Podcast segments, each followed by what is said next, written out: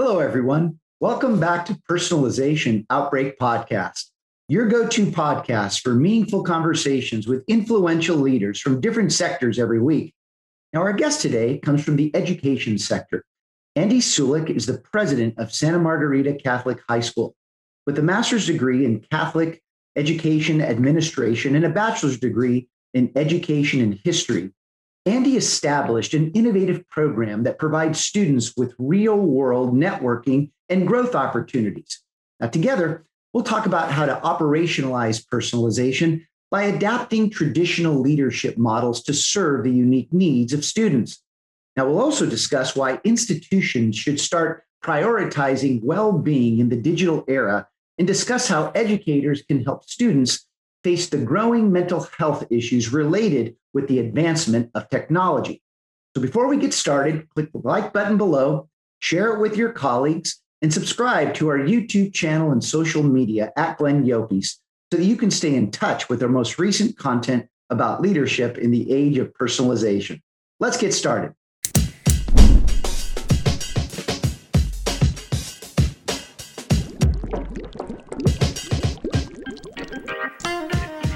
You are listening to Personalization Outbreak, a podcast about the collapse of traditional corporate standards in today's more personalized world. I'm Glenn Llopis. I'm a leadership strategist, author, contributor to Forbes, and founder of the Leadership in the Age of Personalization movement. On this show, I'm interviewing executives across multiple sectors to find out how the balance between standardization and personalization can exist. Great to have you. Welcome to the show. Thank you, Glenn. Thank you for having me. Absolutely, Andy. I mean, look, why would we not have you? I mean, you bring such uh, wisdom uh, and care to your field of education, and clear, clearly, um, what's gone on in head, in high schools throughout you know the United States over the past eighteen months um, has been alarming, and so we're we're really excited to hear your points of view on uh, where where high school students are right now and how educational leaders should be preparing for it, but you know also your perspective on what you see long term. So on that note, let's get started. Why do you believe that personalization happens when we discover, when we nurture, when we develop, and we validate the significance that every human being can contribute? What are your thoughts, Andy? I think when we talk about uh, when we talk about our kids one of the unique perspectives that I have at Santa Margarita is I was a student here, I was a mm. teacher here, I was a coach here, and I've now been an administrator here. And so I can rely on the experiences that I had in the different uh, arenas. And I call on them at times too.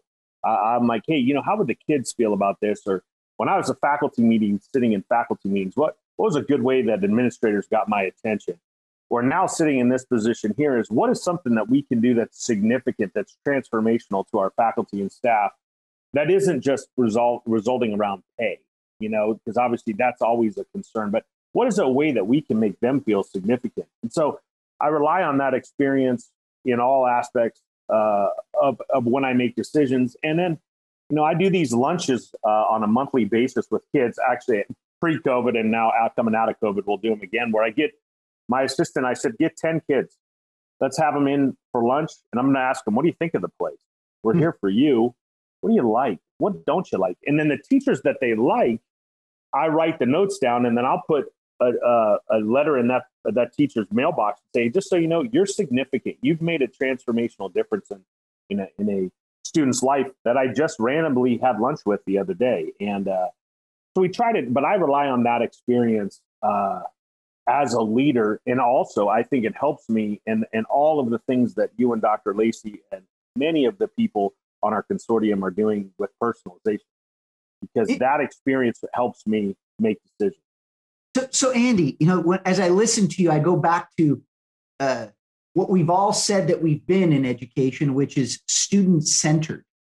And but it seems to me that this has been something that you've been practicing a while. What if what has the student taught you about leadership? Well, the number one thing is is when I was a student, and even when you guys were students many years ago, the game has changed. You know, just a simple example is lockers on campus. You don't really need them anymore. because everything uh, we have tablets. So our kids are on tablets all day, you know, and then they have these ebooks. So the lockers that we once had at one point, you know, we don't necessarily need. So when I sit down with kids, I ha- I also understand that education has changed. Information is more at their hands. You know, we used to look at encyclopedias. We used to have to go to the library and we would have to research things in the library. Now you can Google it. You can get all these peer reviewed articles and different things like that. So it's changed. And some of that change obviously is for the better, but then some of that change uh, has has forced us uh, as educators to uh, be more accountable. Uh, it helps in our like last year with Zoom calls on COVID. You know, we knew that parents could hear what our teachers were teaching in the classroom, mm-hmm. and in a lot of in a lot of times we got really positive feedback from how our teachers were teaching in the classroom or in their Zoom calls. But we also got some feedback that was also helpful to us. Uh, and again, maintaining decisions and making decisions that are in the best interest of the kids entrusted to us. So, okay, you mentioned accountability. Give me another leadership attribute that you believe uh, you've evolved in uh, as a result of what you've learned from the unique needs of your students. Well, I think it's interesting you say that because uh, when I was in sales many years ago, they talk about objections are needs stated negatively. Hmm. And so when I would get when I get an email from a parent and or a student and they tell me what's going on in a particular classroom, I'm like, okay, well, we're clearly not meeting the need uh, that might that this family particularly has. So the good news is, and I learned this from uh, my friend uh, who has a very successful restaurant in town. And when he first opened the restaurant, he talked about how he wasn't getting very many customers and things were uh, you know, really struggling for the first six months. And then all of a sudden he started calling people and saying, why aren't you coming back? What do you want to see here? Well, your wine list isn't this or whatever. So what we do is we try, I try and embrace the failure. What I mean by that is if we embrace the things we're not doing well, that gives us an opportunity to then meet the needs and then you have less objections. And I, I think it. that it's a hard thing to do. And you know, one of my favorite books is uh, I'm a big Ryan Holiday fan. He wrote a book called Ego is the Enemy, and he talks about stillness is the key and different things like that. But at the end of the day, all we're trying to do is do things that are best in the best interest of our kids. But it's through these objections and embracing the failures that we actually get opportunities. The challenges is to get better. Well, this sounds in perfect alignment uh, to what you stand for Andy, because you you believe that delivering solutions for good that enhance, make better, help, and provide clarity is important. Why do you feel that way? Well, education continues to change. Solutions and compromise on both sides help grow the institution for the better. Hmm. And so our leadership team, and we get together with our leadership team, with our assistant principals and our vice presidents, our principal. I invite them to give their perspectives. We don't always have to agree. And actually, it's through those disagreements that we actually end up becoming out stronger in the end. And as a result of that, the solution is student centric. And then it, it, it enhances our institution because the only thing that's constant is change we don't educate the same way we did in 1987 when we first opened here. And in 2021, coming out of COVID, we're going to continue to change and evolve in some respects even faster now because we adopted, adapted as many high schools and many colleges in the country did within a three week time period. We went from learning in classrooms, brick and mortar, to completely online learning that we thought was going to be for five weeks. And it ended up being for the entire second semester. So COVID taught us that we could adapt and swiftly and decisively when needed. And so then the solutions that our leadership team and our ed tech team came up with benefited ultimately our students uh, in a very uh, volatile time in education uh, from February to June of 2020. So, Andy, you know, you know that I'm a big believer that inclusion is a growth strategy, and we're going to talk about DE and I in a little bit.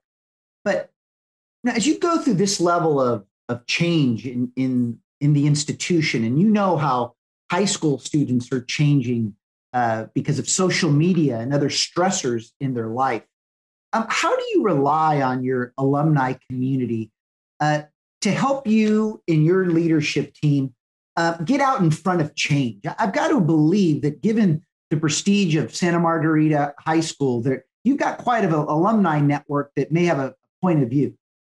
Yeah, for sure. We just crossed over 11,000 alumni with this graduating class of 2021. Wow. Um, and you know what makes our school special, and again, I'm not saying this negatively about any other school, but our alumni feel a deep connection to the place. They they believe in the teachers that taught them, the coaches that were working with them, um, the friendships that they've made. Many of them, you know, I always tell kids that we hope that you make friendships that last a lifetime, and you know, you see that when you go to weddings and you've got kids that graduated from high school together and they're in each other's wedding you know and that's that's really a powerful uh, transformation as well. But all that uh, i think what's helped me candidly is the alumni because i can call on them.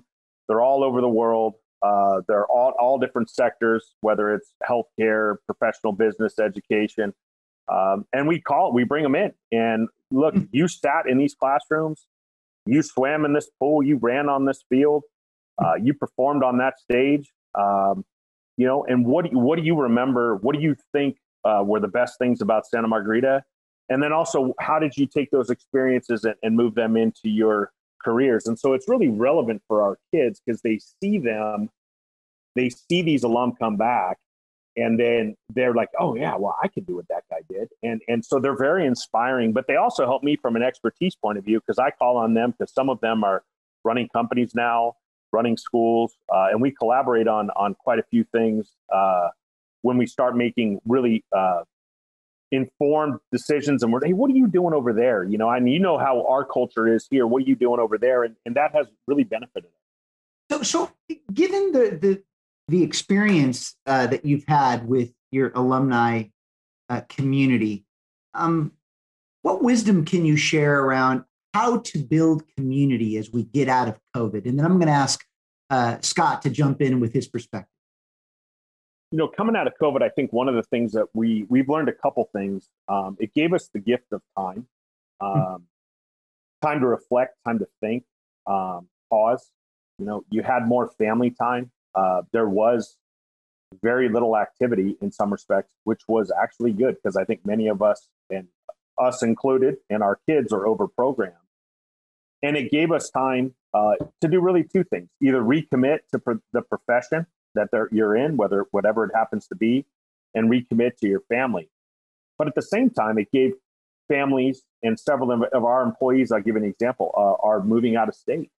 So we have families that kids went to school here, and they are they're moving to a different state.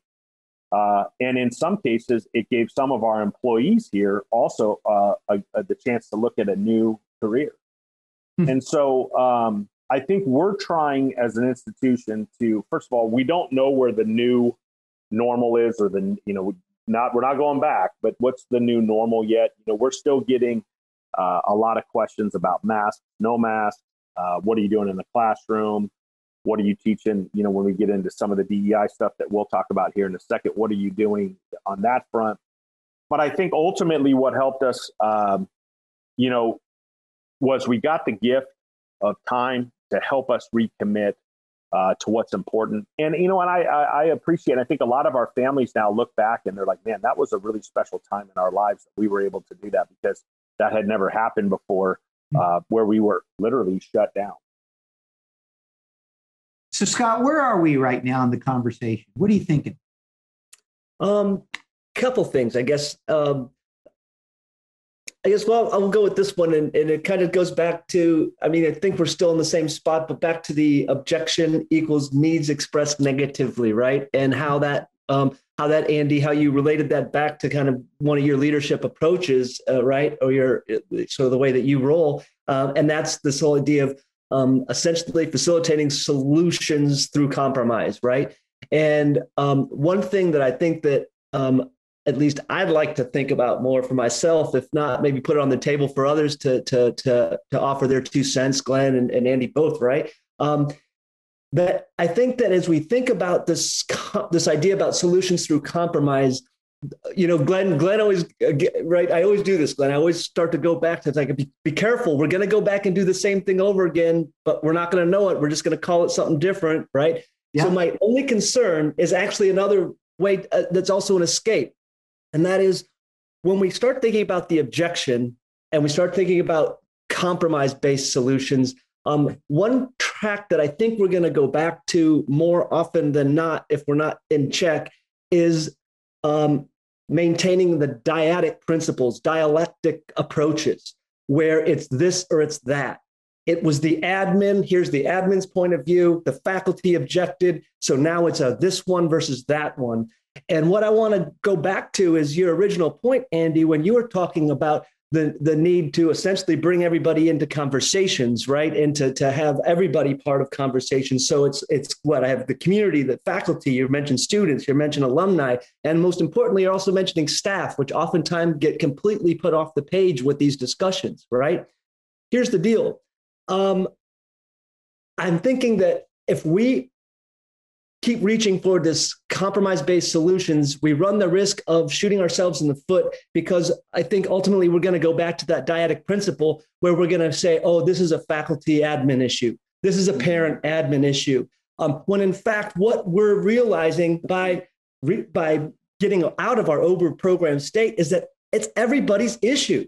Every single thing that happens at that school is everybody's issue whether you're staff, whether you're a student, whether you're alumni, um, or whether you're a community member that's just walking by. So to, to recap, I guess I would love to hear your thought about this and whether maybe you've seen it, Andy, at all, or you've seen it, Glenn, with some of your discussions. Um, do we see people kind of trying to transcend the dyad in terms of compromise based solutions? Um, or do we actually see real progress with the fact that we are being more inclusive with are compromise based solutions. If we if we if we don't do dyads if we have multiple points what we've just done is decentralized winning. Mm-hmm. right? Or not decentralized it we've decentered winning. Because there's not a this versus that. Uh, the only winning that can happen is if everybody gets their fingers in there and it and everybody is okay. It doesn't mean everybody loses but when we get to this dyad, I'm afraid that we're going to get back to battles, and that's just going to put us right back to where we left off. Jump in, Andy. Yeah, I mean that's a great point, and I, uh, you know, coming out of this, uh, out of COVID and into you know this next school year, I, I had not thought about that. I actually, candidly, am looking at that, going, boy, I totally agree with Scott on that, and not and making sure that we could don't get back into the weeds, still moving the institution forward and continuing personalization and continuing solutions, solution based, but solution based, uh, solving those issues. But at the same time, though, I, I hadn't thought about that. But, but candidly, I'm I'm actually uh, I'm at a loss for words a little bit. I think that's really a good point that I need to think a little bit more so we don't go backwards. We continue to move forwards uh, and don't get into this you versus me or us versus you mentality. Well, I mean, what Scott's t- really talking about, if I may, is uh, we're going to get back into tribalism when we've just spent yeah. the last 18 months trying to become human again.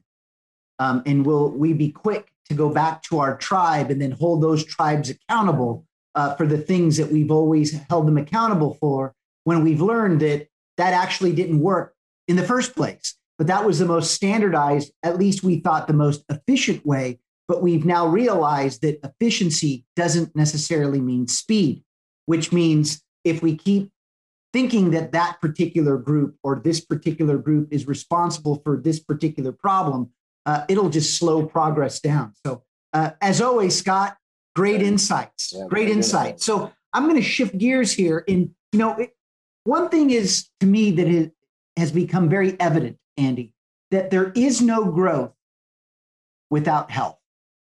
Why do you believe that student well being is now non negotiable? What is the current mental state of the high school student, in your opinion? Well, it's a great question. It's a domino effect. You have students who have feel stressed about academics, athletics, performing arts, and trying to fit in socially.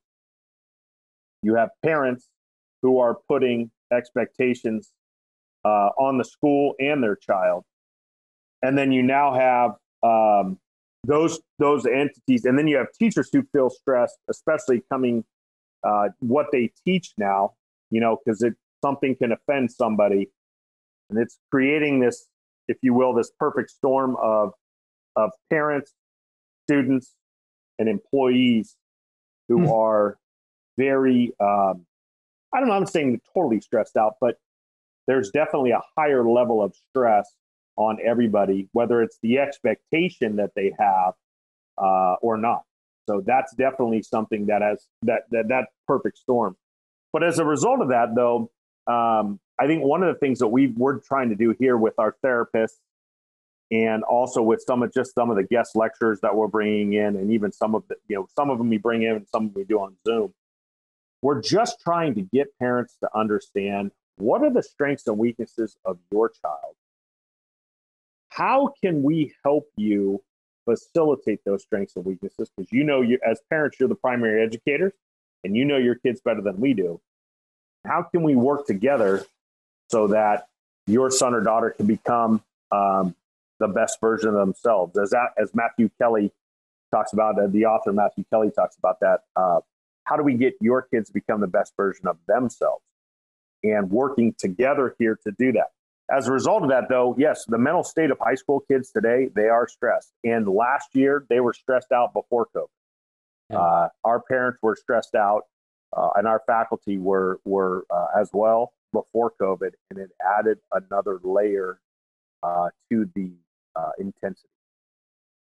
So, Tell us about you know the stress that these students are feeling outside the classroom. This seems to be an ongoing, uh, an elevated concern. This device right here has transformed things. Most of the discipline issues that we have revolve around this at some point. Hmm. Uh, and uh, whether it's Instagram, Snapchat, uh, not so much Facebook, uh, those two things, Instagram and Snapchat, quite a bit of stuff comes in on that. But I think that the kids, what they do, it's the same thing that you see sometimes is, you know, these kids portray their life, some kids portray their life as perfect. So they, there's a perfect sunset or a perfect uh, image that's up there. And so then when another young man uh, or woman looks at it, one of our kids, they're like, well, well, they've got a better life than I do. And there's this whole comparison thing that's happening. The other thing that happens too, and I've used this example before, uh, is when, when we were in high school, and if we didn't get invited to a party on a Friday night, we found out about it. And then by Monday, we were probably over it, right? These kids now weren't invited to the party. And then for the next three or four hours or the next several days, they're going to see pictures of the party, who was there, what they were doing, because it's all on Instagram and Snapchat. So it doesn't just hurt once, it hurts every time that you open. And so our kids then are dealing with those stresses as well. So uh, the, the, the phone, the uh, all encompassing phone that has so many great ideas and, and things on it also has uh, a lot of stressors for our young people as their cerebral cortex is developing. Uh, and as we know, that's not fully developed in, in, in women till 23 or 24, and in men, 26 or 27. Hmm. so they're going through a lot of things in the decisions that they're making. And then the other, the last thing I would say just on that course is their life is on video from 15, 14 to 25. Our, hmm. our life was not. You know, when we talk, when we look at our lives, we were not on video, and things that we did that maybe weren't the best decisions that you could have made were not being able to be recapped on video and re-shown to people and things like that. But unfortunately, this generation this Gen Z is dealing with that in the high school. Things we've never seen before, uh, and, and, you know, except for the last uh, you know really seven to ten years. Have you been able to identify, Andy, how these external stressors are impacting uh, performance in the classroom? Well, it's definitely impacting kids' sleep because if you know you'll be on it all hours of the night somebody will be texting you uh, and things like that. It definitely is a distraction because it definitely causes some kids as a result of no sleep and then the distraction they're not necessarily as focused. Uh, but it does it has increased the stress as well just as a uh, I'm, I'm comparing my life to yours. Your life looks better than my life and look what's you know look what look what i'm seeing so, Andy, tell us a little bit about what Santa Margarita is doing. I mean, you're clearly getting out in front of of these mental health issues and you recognize uh, the need for health and well-being of, of, the student. Tell us a little bit about the actions that you're taking to prevent this and or to provide uh, assistance. Well we took a three-prong approach with it. First of all we gathered some of the best um, psychologists and therapists that we could in the local area and we meet with them quarterly and we run ideas by them. Uh, we showed them the plans for our health and wellness uh, remodel that we're doing this this uh, this summer, and got their input on that. So we've got this group of experts that we meet with. That was uh, that's they meet quarterly. Then we went and we hired. We have three therapists that are on. Uh, one is uh, on campus full time, and very different from counseling. We've now taken our counselors and we have academic counseling where you know you took algebra one as a freshman, you need to take uh, algebra two as a sophomore. Mm-hmm. Academic. Then we have college counseling, which is hey, where do you want to go to college? You know, if you want to go to this school, you should you know take these classes, which is a little bit different, and then they work with you and strategize on that.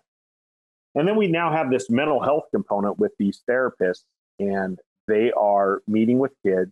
Um, and they're talking to them about uh, the anxiety, the depression, the uh, impact of uh, the stress in their lives, personal issues um, that they have going on. And what they're doing is um, last year in the spring, to give an example, um, we had 64 kids that were going to see uh, a therapist, not regularly, but you know, had checked in and, and wanted to talk to uh, one of our therapists on campus, and we were really touched by that. Um, but at the same time, we realized we had a, there was definitely a need for it on campus to continue. Mm-hmm. So the goal now with this center uh, that is almost finished, um, they you know we're putting it with activities and campus ministry, so it's not like you walk down the hallway and go, "Hi, I'm having a breakdown, I'm going to go see a therapist. You can actually, being in the same area, you can be in there for a lot of reasons and then maybe slip into a therapist's office and talk to them about, uh, you know, anything that's going on. For more extensive problems, for people that need longer uh, therapy and things like that, more than, you know, a couple sessions, we are, because we're just the triage, we're outsourcing. We've, we've partnered with CHOC Hospital, Children's Hospital, Orange County, and using their resource and their network as well uh, to get these kids uh, validating their feelings and also dealing with really the main two things is uh, are, are, depression and anxiety. Wow, Andy, thank you uh, for sharing that story. And I mean, you know, I, I I'm going to circle back to something you said earlier. You know, you, you well, you just said that there were 64 kids that that took advantage of this service that you've offered them which is incredible. But you also said earlier when talking about the parents that you said, and tell me if I'm wrong here, you, you said to the parents, well, you know your kids better than we do. Is that really true?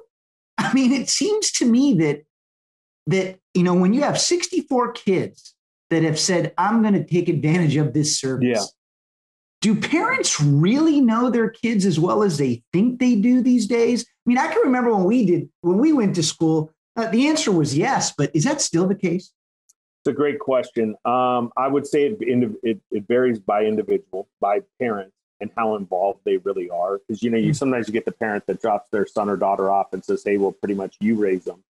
Hmm. But a lot of the parents that decide to send their kids to Santa Margarita, um, you know, definitely believe that they are the primary educator.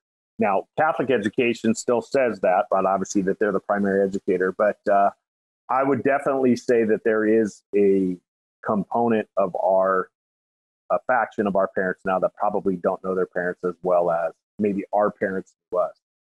Funny thing that you bring this up because I talk about this when I when I talk at parent things. I always tell them two things about, you know, if I could give you any parenting tips when your kids are in high school. Number one is don't be your child's friend, right? They're going to have lots of friends, but they're only going to have one mom and one one dad. So you don't want to be their friend. You know, there's plenty of time for that when they get older. And number two is take that Ronald Reagan type philosophy, which is trust but verify. Just because they're telling you that they're at place X doesn't mean they're necessarily are. So make sure that you trust but verify and you you you verify where they are because these are the years again with a fully not fully developed cerebral cortex we don't necessarily make the best decision but i would definitely say uh, glenn that we, we there is a trend that some not all but some of our parents do not know their kids as well as our parents us scott what, what are you thinking um, that the kids don't know themselves either. And none of us, I don't know myself. And I don't think Andy and Glenn, you know yourself either. We know, we know where we've been. We have some ideas about where we're going, but I think that, you know, that might be one of the pieces that, that is going to elude us a little bit as we think about this, right? Because um, I think going back to the social media, well, I think what we were doing, it's that replacement theory stuff uh, and behavior that you talk about, Glenn. Um, we thought we were doing connection with social media. What generation did that come up with? You know, like guilty, right? Like we brought the social media out because how are we raised? We were raised to be our authentic self. Find yourself and be yourself. That is heavy because it's bad advice because we evolve. The person that I am and want to be today is different from the dude that was here a week ago, let alone five years ago. And, and to not have the space to be able to change and to evolve and to maybe admit that a path was a wrong one, but maybe it wasn't wrong at all. But because I have to be my authentic self, it appears to be wrong and it appears as a failure because with social media, what we did was we confused what we thought was connectivity for distinction. That's what you were talking about, Andy, right? When you're saying, oh, sunset, here's a better one. Better sunset. Oh, here's somebody I met. Look who I saw at the restaurant, right? Here's me with 20 friends, up 22 friends. We're distinguishing ourselves. We're not connecting with others. We're actually pushing them away. And so when we talk about social media being social, it's probably one of the worst names that could ever be given, right? So my challenge would be how do we think about this to where we get the same sort of ethos into a new generation that doesn't make the mistake, at least that I make over and over again, which is mistaking what I appear to, what I feel is me connecting to people when in fact it's nothing but distinction. I'm trying to distinguish myself and put others away or even put others down simply because I just want to be a little up. You know, Scott, real quick, real, before you jump in, Andy, you made me think of what you said is social media, when you go back to its original roots, were intended to build community. Now it's building competition. That's what I got out of I'm with you. And but Glenn, I'm going to say it was built for competition. That's why it works, right? Mm. It was never built made to build community. That's all illusion. It's it's illusion of connection by distinguishing myself because even in my little mini social media community, I got to distinguish myself and be the better one of those. And the better so one of those. So, so based upon what, what, what Dr. Lacey is saying here, Andy, do you think that students may be confusing uh, what community really means? 100%. I would 100% agree with that. And it's, I agree with it. It's really anti social media. It's funny. That's the way that, uh, that, that Dr. Lacey said it. No, it, it, definitely is dividing us. It's not bringing us closer together. Um, you know, even just simple things like if you go on a family trip and you're on a long drive, right?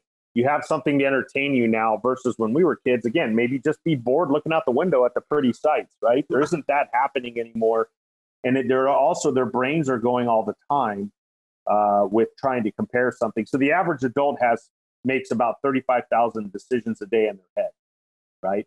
And so for kids, it's it's probably similar, and if not more. And so the, the issue, I think, I totally agree with it. I, I don't think social media is bringing us together. It's actually pro- making us more competitive. And ironically, going back to the point where I brought, you know, had the phone in my hand earlier, we actually have found at the school that most of our discipline issues revolve something around what's happening on Instagram and Snapchat and getting sent to us pictures, videos, etc. Wow. Wow. Okay, well, let's close on this big topic. Andy, I mean, it's clear that education and societal issues are indelibly linked. Um, how prepared are educational leaders uh, to confront, address, and get out in front of this. I mean, you know where this is going, right? A conversation about DE and I. Uh, what are your thoughts? What have you experienced, and and uh, what are your maybe some some uh, some perspectives that you can share with your peers around? You know, I don't. I don't. I think that it. Uh, I don't think we're prepared, um, and things are changing so fast um, that it it makes it really difficult to be prepared because the trends and the issues that are coming up in some respects happen overnight. Um, hmm. And so I um concerned uh, really with what we put out because I've never felt like before where what we end up saying is wrong at a level that it's never been wrong before, meaning that it's not what people necessarily want to hear.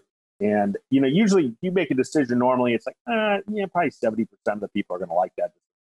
Right now, with what's going on with everything, uh, you know, that's happening with all the social trends and, and the social issues that are going on, it's split.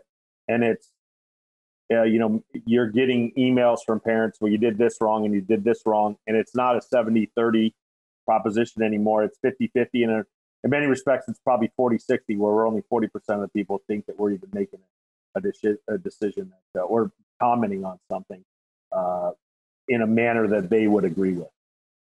You know, I've always said that institutions weren't designed for the mass variances in people. And it, it's clear that this is the case in society. I mean, what do you tell the parents who are being challenged by this ethos of diversity, equity, and inclusion, knowing the caveat that they don't even know what it means, but they still maybe don't like it, or maybe it's too com- uncomfortable for them? You know, the, the benefit that we have as a Catholic school is we can go back to our charism. So our charism at, at here is Caritas Christi, which is the love of Christ. And then per, expanding on that, you know, Jesus taught us how to treat people through the gospel. You know, if you read Matthew, Mark, Luke, and John, you'll see many examples of how Jesus treated people. And then we really try and focus on our four core, our four core principles. And you know, the four core principles are obviously compassion, humility, justice, and goodness for us. And we really try to leave it leave it there because um, it's hard to argue with that as a Catholic school because you come to you whether you came here for education or you came here because of the, the faith. Uh, we try and focus on that at our school. Um, but as a result of that, though, that also in, uh, upsets another crowd um, and upsets uh, people uh, in a different way. But I, I do think that uh, that's what we really try to come back to is the love of Christ and showing that to everyone, regardless of race, gender, anything. Scott, what are you thinking? Um, just as soon as you're saying that, Andy, I'm thinking of the the objections or the upset is literally the objections you were talking about earlier. It's just a, a negatively expressed, "Hey, me yeah. too. I'm here, and I I'm not with that." Right? And suddenly we're back to the perhaps dyad to tendency, but we don't have to be. Um, I'm going to just close with my my part. I, I, just love talking with you, Andy and, and Glenn. It's always a riot to have a good time with a, a new friend. I tell you what. But um, I think my my final comment goes back to your mass variance thought and connecting that to again what we're doing in education and ultimately if we're te- if we do education as a as a des- as a destination if we're if we're selling a destination come here and find yourself find your academic self find your intellectual self find your uh, professional self. We're we're selling a, a bag of goods. It's not true right? If we can sell more about the emergence the emergent self. We're helping you discover how to emerge, how to evolve, how to grow, how to be a different person every year, but not necessarily have that be a bad thing. I think that's a lot more realistic in terms of the messages that we're giving students. Like when we tell students that they have all this pressure to figure out themselves amidst all of this going on, when they know deep down and they look, this is nothing but mass variance, but we're saying find your place in it Maybe they have a lot of places in that mass variance, and maybe today they're here, but they need to have space to go there tomorrow. And so ultimately, I think where we're at is back to humanity first. Whether it's a 10 kid lunch where we're just sitting down and having a, a sandwich with a couple kids, or whether it's a staff meeting, or whether it's a walk around the community, I think when we see people and we're talking with people, uh, we have to do what Glenn often talks about, and that is even if it's to ourselves, I see you and I hear you, but that's not good enough. How am I seeing you and how am I hearing you? Um, we're still going back to I see you, student, and I hear you, student. What does it feel like to be a student? I think if we start taking off those roles when we do that connection, what we're going to do is we're going to realize education is a lot more about teaching people how to connect and how to grow and evolve than it is about finding authenticity. Well Andy? said. Well said. Well, I, I, I think one of the uh, the really most, most most powerful things that Dr. Lacey said today was, you know, I'm 48 years old. I'm still finding myself. I think finding yourself is a lifelong uh, a process. And candidly, if you ask people, many of them on their deathbed, they probably didn't find themselves even, you know, right minutes before they're passing away. So I, I like that thought. I, I, think that's really powerful. I also think too is taking off some of the labels. One of the things that Dr. Lacey said that I is a good challenge is maybe bringing in five faculty members and five students and bringing them in together and just saying, hey, we're just people. What do you think of this place? I like, you know, so I'm, I'm, my, my mind's going as Dr. Lacey has, has brought up some of these points uh, very, very succinctly. Thank well, you. brother man, brother Andy, and, and and maybe don't even start with what do you think about this place? Like, what do you think about that tree? Like, yeah. like get them out of the get them out of the situation. Remind them right. that they're humans, and that tree is more important to them, right? Than, sure. than, than this lunch, even. And but anyway, just some advice from a guy that probably should be listening to myself more than telling. no, good stuff. I like it. Thank you.